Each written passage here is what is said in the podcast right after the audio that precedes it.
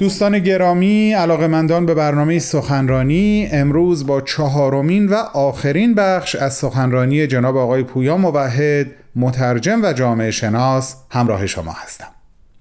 جناب پویا موحد در سی و سومین کنفرانس انجمن دوستداران فرهنگ ایرانی که از اول تا سوم سپتامبر سال گذشته یعنی 2023 به صورت مجازی برگزار شد سخنرانی داشتند با عنوان همزیستی دینداران و بیدینان و لزوم تحول دین. با هم به بخش آخر صحبت‌های ایشون گوش می‌کنیم.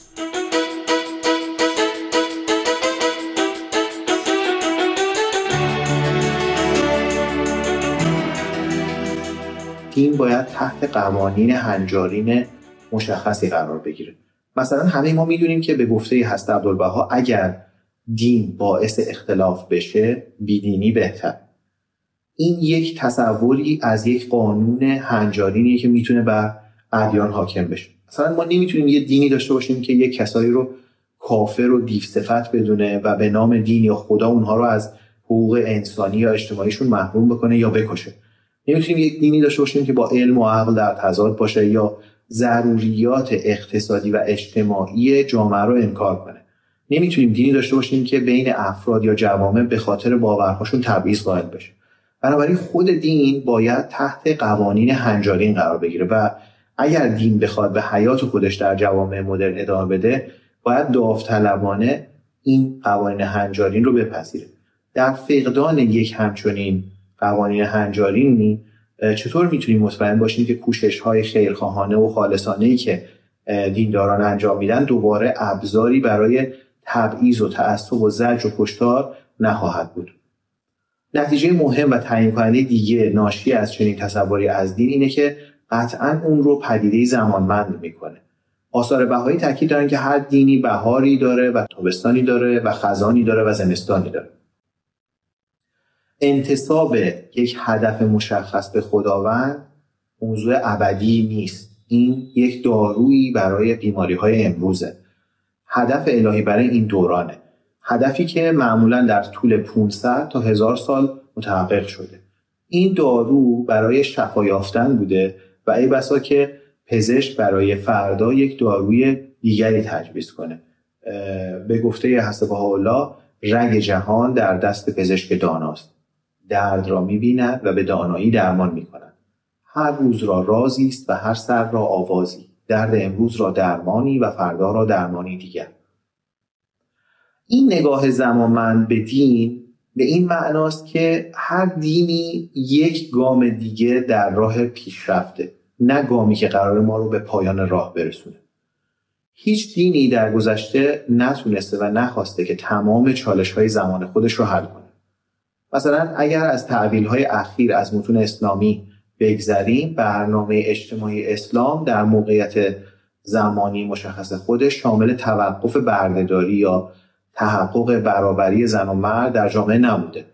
این برنامه بوده که برای زمان خودش برنامه خوب و کاملی بوده و نهایتا سودمندی محدودی داشته. البته استمرار طولانی مدت ادیان ناچار به معنای تعویل تعالیم اجتماعی اونها با گذر زمان خواهد بود. احیا و بازآفرینی در ادیان البته موضوع بی سابقه ای نیست.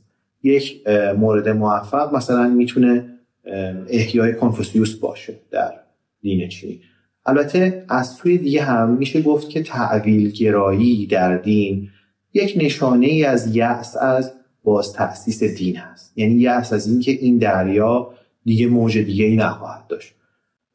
به نظرم این که چقدر چنین تعویل هایی برای عموم باورمندان باورپذیر خواهد بود و می‌تونه تحول واقعی و عملی در جامعه ایجاد کنه سوال خیلی تعیین کننده خواهد بود.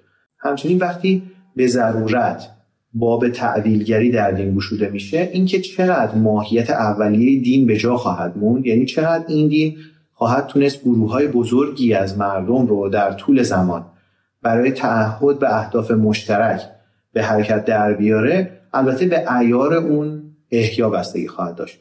و از دید من سهل شمردن اصلاح و احیای دین به تجربه ما ایرانی ها نتایج فاجعه باری داشته. این موضوعیه که در اینجا مجال پرداختن بیشتر به اون رو ندارم. به حال اون که گفتیم در مورد دین بهایی هم صادقه به عبارت دیگه دین بهایی به هیچ وجه ادعای پایانی بودن نداره و به باور بهایی ها دریای بخشش خداوند هیچ وقت از موج زدن باز نمیسته توجه می‌کنید که این باورها چطور به خود جنبش باهایی هم ماهیت زمانمند میده و البته باهایی ها معتقدن که ادیان قبل هم همینطور بودن.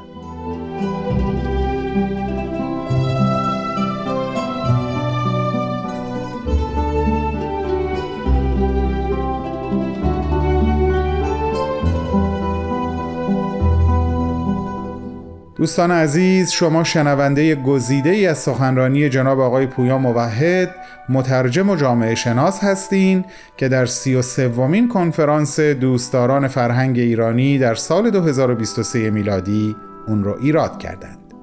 عنوان سخنرانی همونطور که اول برنامه ارز کردم عبارت هست از همزیستی دینداران و بیدینان و لزوم تحول دین.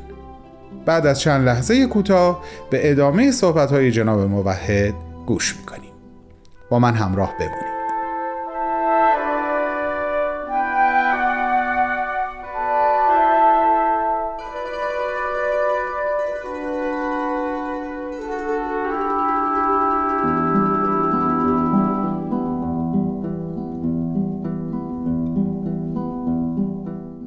آخرین تحول بنیادینی که به نظر میاد برای همزیستی در دنیای مدرن برای ادیان ضروریه رابطه دین با فرده که باید یک تحول اساسی پیدا بکنه.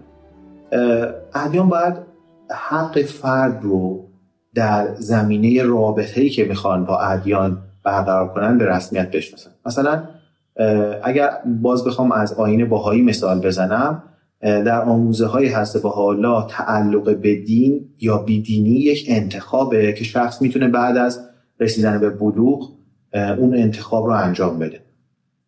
مثلا ایشون در یکی از نوشتار خودشون اینطور می‌فهمن که انسان چون به مقام بلوغ فائز شد باید تفحص نماید و متوکرن علی الله و مقدسا عن الحب و یعنی باید قلبش رو از دوستی و دشمنی نسبت به گروه های مختلف پاک کنه و منصفانه نگاه کنه.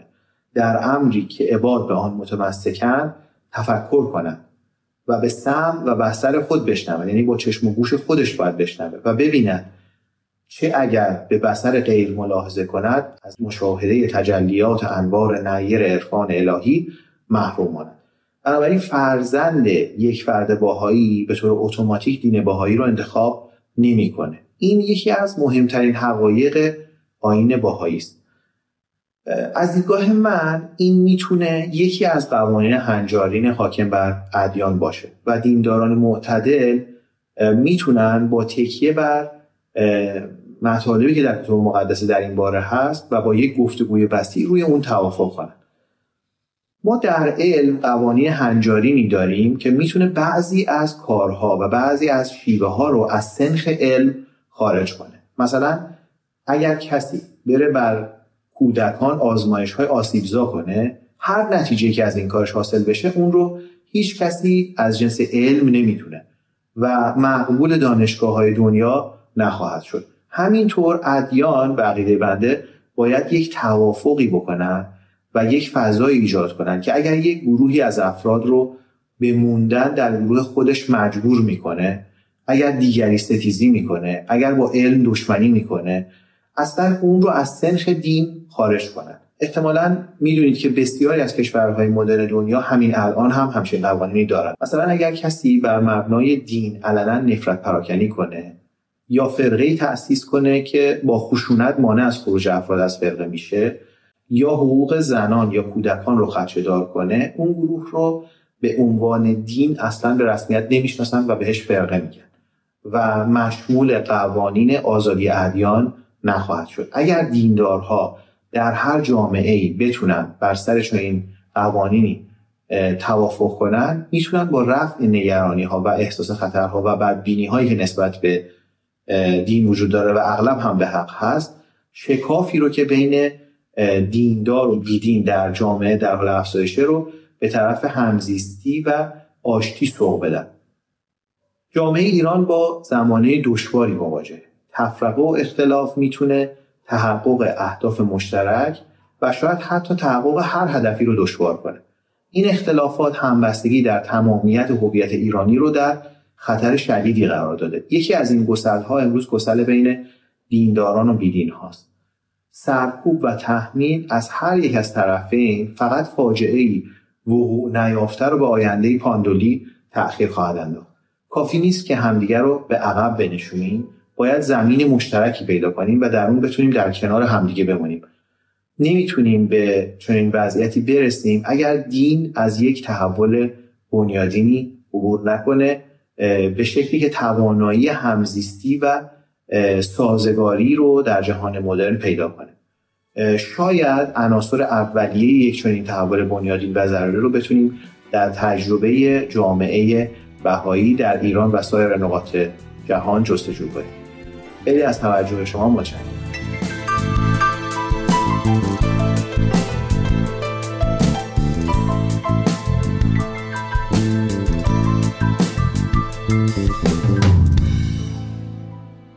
عزیزان این بود چهارمین و آخرین بخش از گزیده سخنرانی جناب آقای پویا موحد مترجم و جامعه شناس که در سی و سومین کنفرانس انجمن دوستداران فرهنگ ایرانی که به صورت مجازی از اول تا سوم سپتامبر 2023 میلادی برگزار شد ایراد کرده بودند.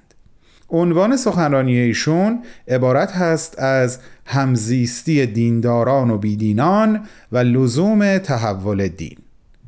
اگر مایل به شنیدن سخنرانی کامل آقای موحد هستین می‌تونین لینک این سخنرانی رو در وبسایت ما یعنی www.persianbms.org پیدا کنید از همگی شما دعوت می‌کنم. شنبه آینده همراه ما باشید. برای شنیدن یک سخنرانی دیگه از یک سخنران دیگه.